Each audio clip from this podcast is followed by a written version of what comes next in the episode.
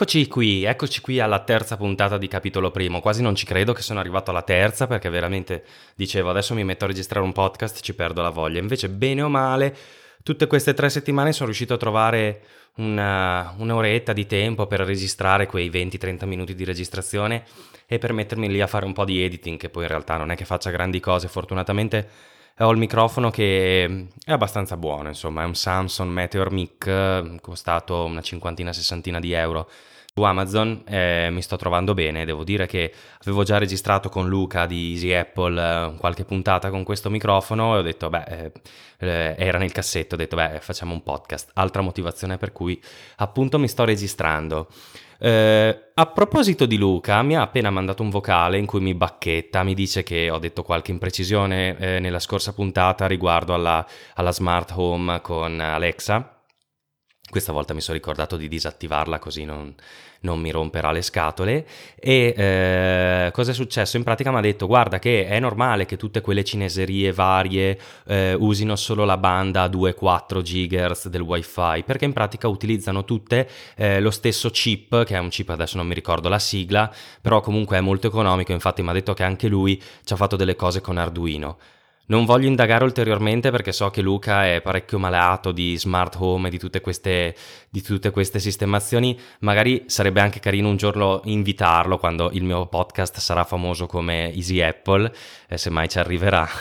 e magari parlarne con lui visto che ha fatto un vero e proprio sistema domotico, eh, diciamo da solo all'interno della sua casa. Quindi mi piacerebbe molto parlare con qualcuno di più esperto di questa cosa. Io ho cercato solo di portarvi la mia esperienza e altra cosa che in realtà è un altro follow up eh, che eh, questo weekend sono andato all'Ikea e mi sono comprato due lampadine eh, che si chiamano Tradfree, quelle di Ikea, eh, che sono delle lampadine smart che di base arriverebbero con il loro adattatore, quindi la loro base, il loro hub, eh, però di fatto sono compatibili con il protocollo ZigBee e quindi con il protocollo delle Philips Hue e dunque compatibili anche con eh, l'hub ZigBee che è contenuto nelle Eco Plus che io ho. Eh, morale della favola, fola, della favola, sì. Ehm, cosa è successo? Che io le ho comprate, ho detto ma spero che siano compatibili perché in teoria lo standard è quello, le ho collegate e funzionano a meraviglia. La cosa bella è che di lampadine E14,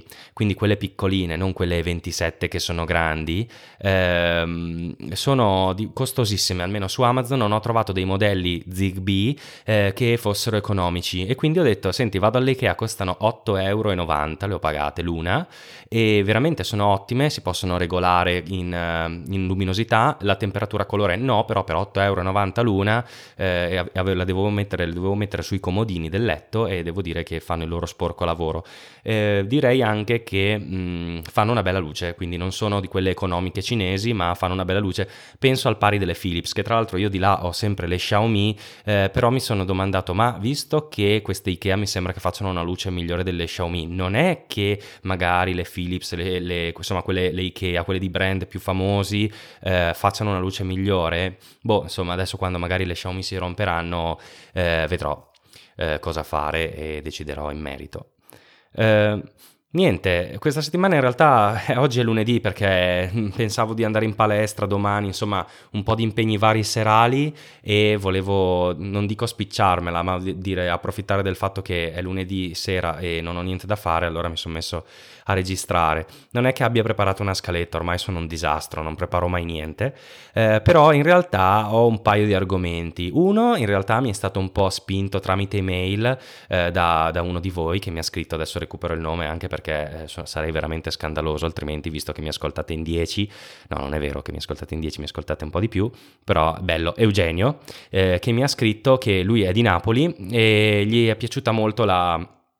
la parte della prima puntata e anche l'accenno della seconda in cui parlavo di Milano, quindi vorrei parlare ancora un po' di più di Milano, di approfondire un attimo questo tema, anche perché c'è stata una serata interessante che ho fatto la settimana scorsa di cui voglio parlare e poi se faccio in tempo a restarci nei 20 minuti, 25 minuti, vorrei anche parlarvi un attimo, darvi un accenno di come è fatta eh, non Price Radar per dire, ma comunque un'app mobile, di come funziona, di quali sono i principi di base. Detto questo, vi ho fatto il sommario, eh, spero di eh, così mi seguite meglio, vorrei partire da, da, da, Milano, ma in realtà vorrei partire dall'aperitivo che ho appunto fatto questa, eh, questa settimana, settimana appena passata. Mi sono trovato con della, delle persone, dei ragazzi eh, detti makers, sono queste persone che eh, realizzano come indie developers, come freelance, quindi detto una parola un po' più comune a tutti, eh, freelance, sono freelance e, e sviluppano applicazioni, sviluppano progetti, fanno determinate cose cose, eh, lavorano in campo digital, marketing, queste cose qua. E mi sono incontrato con questi ragazzi tutti molto giovani, tra l'altro tutti più giovani di me, sui 26 anni, io sono un vecchiaccio, ormai ne ho 29, e, ehm, e questi ragazzi qua, eh, in particolare due, mi hanno colpito molto eh, perché seguono un profilo Instagram di cucina che ha tantissimi follower, ha 2, milioni e mezzo di, di, follower sulla pagina Facebook, eh, che fanno praticamente dei video alle ricette, eh, fondamentalmente loro cucinano, fanno un video e postano anche la ricetta sia su Facebook che su Instagram e raccolgono un sacco di, eh, di like, di follow da questo tipo di cose. Una cosa che io non avrei mai pensato perché comunque dici, eh, è vero, la cucina è molto seguita, seguita, eh, avrei pensato che però molti altri argomenti tipo la moda andassero di più, e invece questi ragazzi attraverso la cucina sono partiti praticamente dal nulla, mi hanno raccontato che addirittura all'inizio era la madre di uno dei due che faceva, che cucinava, il ragazzo riprendeva e postava appunto sui social, sono riusciti a costruire insomma una community incredibile che adesso è diventato il loro lavoro, cioè questi due ragazzi eh, tramite Instagram, Facebook, YouTube eccetera promuovono queste ricette e ovviamente con delle collaborazioni eh, magari anche future con brand e, e comunque brand di, uh, di, cucina o collaborazioni di vario tipo eh, riescono a portarsi a casa la pagnotta e quindi sono felici e contenti anche perché è quello che gli piace fare no? sono partiti alla grande con sta roba hanno mollato tutto e hanno iniziato a fare questo quindi impressionante anche come si stiano creando delle figure professionali completamente diverse da quelle di un tempo no? cioè se io dicessi a mia nonna guarda che eh, si fanno dei soldi con dei followers su Facebook eh, a parte che non saprebbe cosa sono i followers e non saprebbe cos'è Facebook, però lo stesso il concetto, no? Una volta si andava in fabbrica o si andava comunque in ufficio, erano lavori che erano tutti, diciamo, riconosciuti tramite anche un, un, un, diciamo, un procedimento e un, un, percorso di studi, e mentre oggi invece magari uno, magari anche una persona che non ha avuto la possibilità di studiare può reinventarsi, che non è il caso di questi due ragazzi, questi due ragazzi hanno studiato eh, e hanno studiato anche cose eh, importanti, diciamo, però in ogni caso da eh, una persona che magari, non so, un ragazzo che cerca lavoro in una città dove non c'è niente, si può mettere magari online su YouTube e magari dà una passione magari, non so, fa lo speedy pizza di sera per portarsi a casa qualcosa, come passione fa i video su YouTube o le, o le foto su Instagram e a un certo punto diventa popolare e comincia a fare i soldi con quello. Cioè, è assurda questa cosa, vuol dire che ci saranno sempre più possibilità in questo mondo, no? È un mondo che comunque si sta cambiando, è un mondo che porterà eh, dei nuovi lavori. Tanti dicono no, ma la tecnologia ci rovinerà perché adesso alle casse invece delle cassiere mettono le casse automatiche. Ma non è vero perché nel momento in cui metti una cassa automatica, A, dai del lavoro alla gente che sviluppa questa cassa automatica, quindi che fa tutto il programma che ci gira sopra, la gestione del magazzino e tutte le, le dinamiche correlate alla vendita. E dall'altro lato dai la possibilità invece di, a nuovi lavori di emergere con internet perché è chiaro che se non cominciamo a spingere eh, su queste nuove tecnologie, su queste nuove anche sfide che ci vengono poste dalla tecnologia e se non investiamo su queste, allora mm, crolla tutto. È chiaro che ovviamente la tecnologia prenderà il sopravvento, dobbiamo essere bravi come popolo italiano anche, perché purtroppo si parla anche sempre in Italia che siamo poco sviluppati in tutti questi ambiti digital, diciamo, però dobbiamo prendere la palla al balzo e eh, andare verso quella direzione. Infatti, quando spesso ci sono dei ragazzi che mi chiedono, magari usciti dalle superiori, che sono figli di amici o cose di questo tipo, figli di amici dei miei, mi dicono: Ma cosa faccio? Vorrei fare ingegneria, ma quale ingegneria faccio? Fai ingegneria meccanica, ingegneria elettronica, ingegneria delle comunicazioni. Cioè, dobbiamo spingere su questi, su questi, su questi temi perché sono quelli che ci daranno lavoro nel futuro e se non lo facciamo succederà che poi l'estero, quindi eh, magari persone dall'estero, faranno le soluzioni per noi, quindi la cassa automatica non sarà sviluppata dall'ingegnere di Modena, ma dall'ingegnere di Zurigo. E a quel punto noi diremo, vabbè, allora noi andiamo tutti a casa, quindi altro che reddito di cittadinanza, vabbè, questa è una parentesi. E, ehm, comunque, a parte questo, tutta questa divagazione sul mondo digital, ho conosciuto anche altre persone, chi lavora nel marketing, chi invece lavora, un ragazzo che in realtà non sta ancora lavorando ma fa il Politecnico e fa il Politecnico, fa ingegneria dell'automazione, però ha scoperto che gli piace molto la programmazione e è diventato molto appassionato di questo argomento, infatti cioè, si riusciva a parlare tranquillamente di argomenti molto tecnici con questo ragazzo qua che però di fatto sta facendo ingegneria informatica, eh, ingegneria dell'automazione e non ingegneria informatica. Quindi questo è, è spettacolare anche secondo me, trovi delle persone che di informatica non sapevano niente fino a qualche anno fa, che poi si sono appassionate sono diventate brave quanto te che invece hai studiato quello, come me.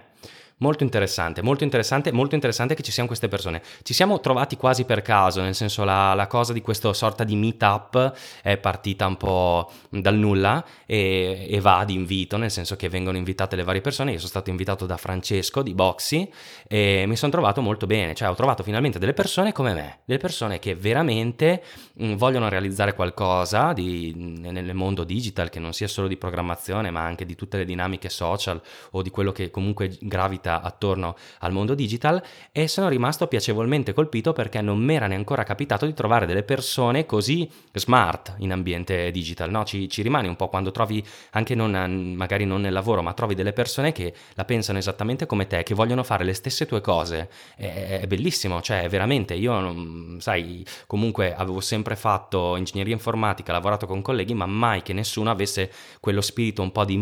imprenditorialità che ti, ti, dice cavolo questi sono, sono, forti, cioè sono come me, la pensano come me, sono indirizzati verso la stessa strategia. Quindi molto bene, molto bello. Perché eh, parlo di Milano? Perché ovviamente questi ragazzi li ho, li ho, incontrati qui a Milano e il fatto è che magari come noi ce ne sono molti altri. Eh, mi ha chiesto Eugenio appunto di, di parlare, ma cos'è che differenzia tanto Milano? Beh, ad esempio io a Mantova non troverei mai di meetup che parlano di JavaScript o che parlano di blockchain e qui invece posso andare a delle conferenze gratuite, eh, approfondire dei temi che anche non conosco in, in, maniera completamente gratuita e parlare con delle persone che ci lavorano su quella cosa, che effettivamente ci hanno messo le mani. E quindi questo già è rivoluzionario il, dal punto di vista eh, mio, eh, digitale o comunque di lavoro, perché immagino che come ci sia per me che lavoro nell'informatica, queste cose ah, succedono per tutti gli altri ambiti, soprattutto nel mondo digital magari, ma avvengano anche negli altri ambiti. E Milano è veramente un centro di questi meetup incredibile. Tant'è che ci sono dei gruppi anche proprio specializzati, ad esempio c'è Milano JS eh, che si occupano di parlare di JavaScript, fanno delle conferenze, direi una ogni mese o due al mese, ecco, in cui parlano di temi proprio tecnici del nostro lavoro e, e si, ci si trova tanti ragazzi che condividono la stessa passione o lo stesso lavoro. Quindi anche questo da questo punto di vista molto interessante. E poi soprattutto eh, oltre a questi, a questi meetup c'è comunque eh, tutta la rete di coworking dove le persone possono andare a lavorare, che in altre città a me non risultano che ci siano a parte rare eccezioni, quindi posti dove entri, magari prendi da mangiare qualcosa oppure paghi il ticket giornaliero o il ticket mensile e vai e c'hai il tuo spazio eh, di lavoro condiviso. Ad esempio Francesco e, e, Fabrizio adesso stanno appunto lavorando in un coworking ed è, ed è fantastica questa cosa, no? Perché all'interno di un coworking eh, tu ti rendi conto che ci sono tante altre persone che magari eh, fanno il tuo lavoro o un lavoro affine al tuo o magari ci potrebbero essere potenziali tuoi clienti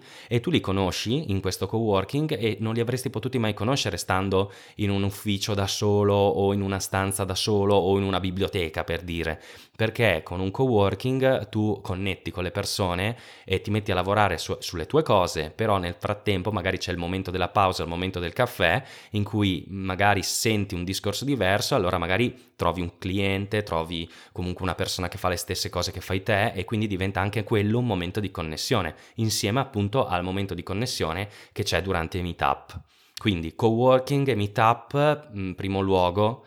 eh, come diciamo Milano vista come una città digitale o comunque una, una città europea. E, e poi in aggiunta ci sono un sacco di servizi che ti fanno veramente vivere Milano come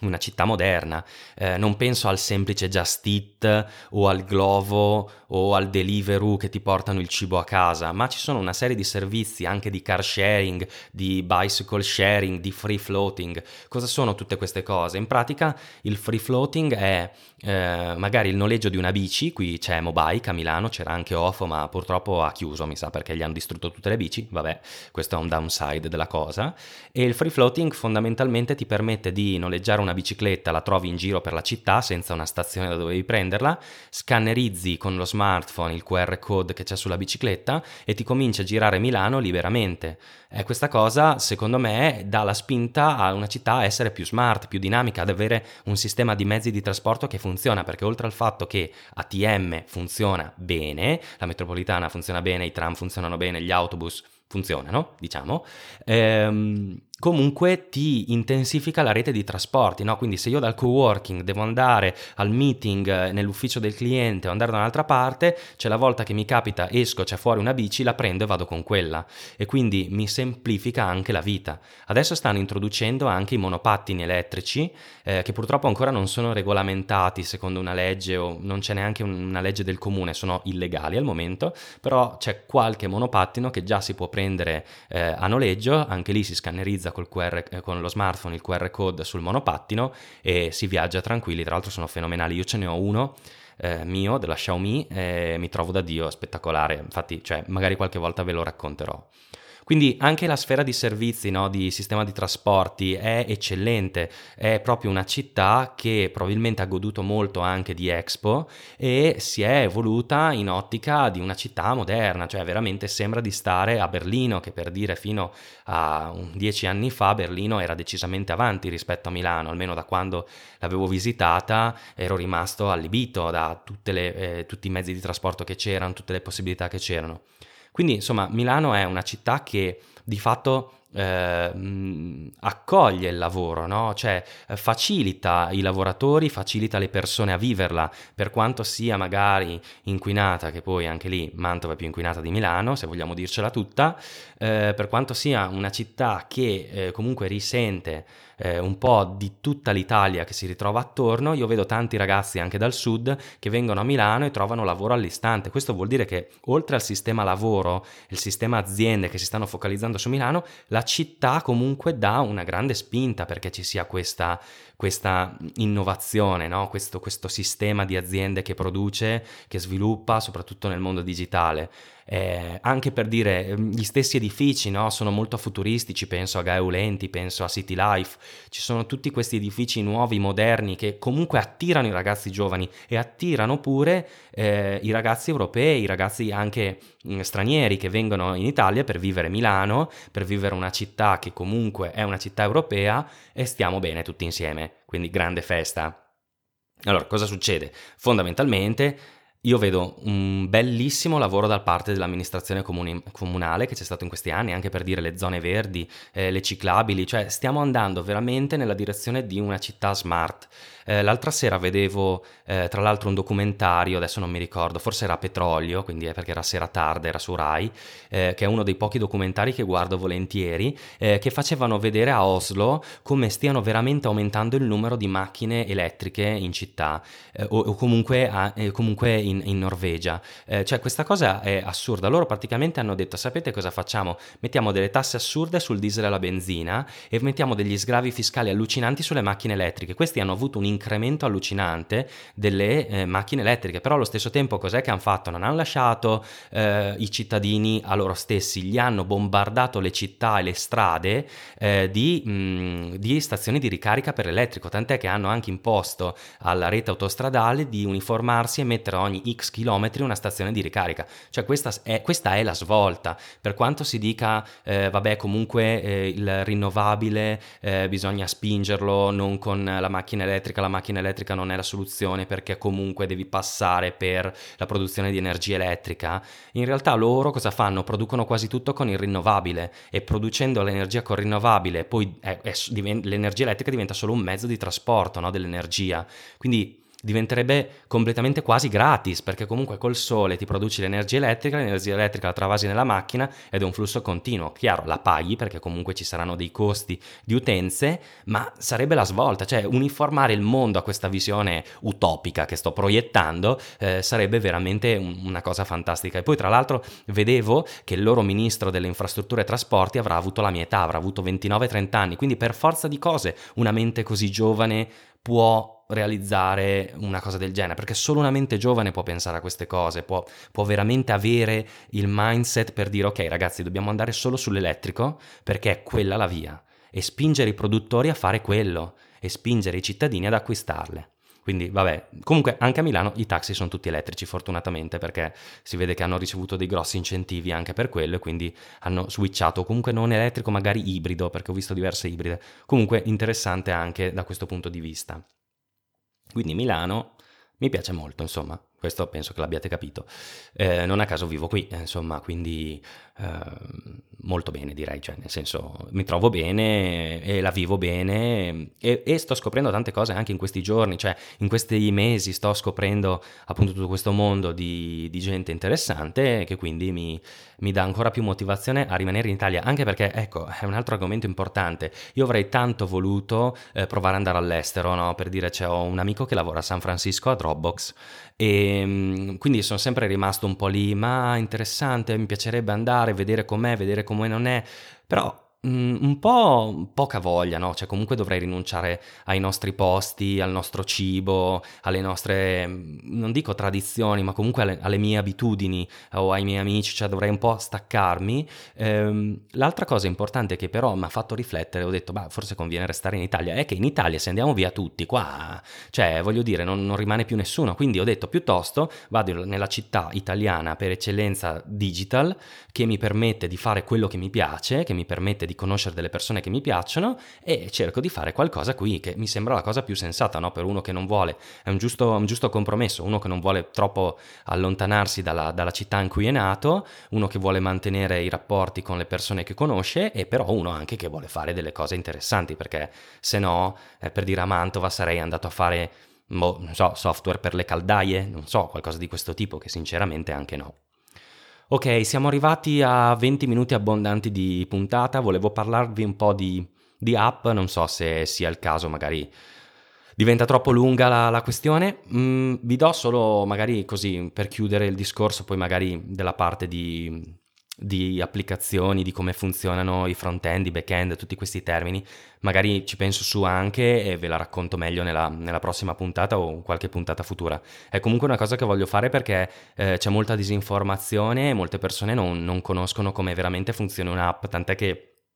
in realtà la motivazione viene da, tra virgolette, persone come voi eh, che mi scrivono via mail, ma non funziona questa roba su quest'app qui, ma come mai?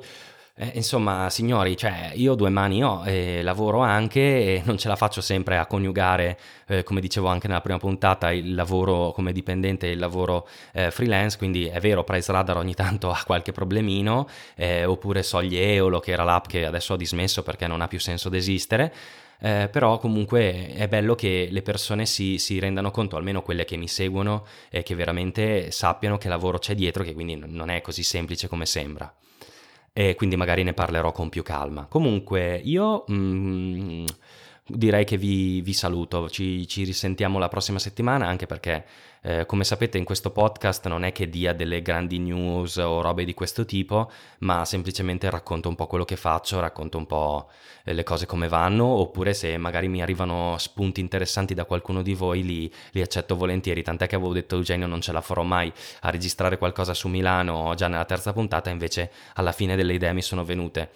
Eh, niente, quindi direi che ci risentiamo la settimana prossima. Io vi lascio, come solito, nelle note della puntata. Questo giro non ho link Amazon, non niente di che perché ho comprato appunto le, le lampadine Ikea. Magari vi lascio quelle. E um, vi lascio ovviamente tutti i contatti. Se volete scrivermi, la mail è podcast-zerbinatifrancesco.it Ancora capitolo primo non è il sito e penso che non l'avrà mai, mi trovate anche su Spotify, quindi nel caso volendo ci sono anche lì, cercate capitolo primo e mi trovate, e su Twitter sono zerbfra e comunque preferisco la mail se dovete scrivermi qualcosa di, di lungo, così magari vi rispondo con più calma e quando ho tempo.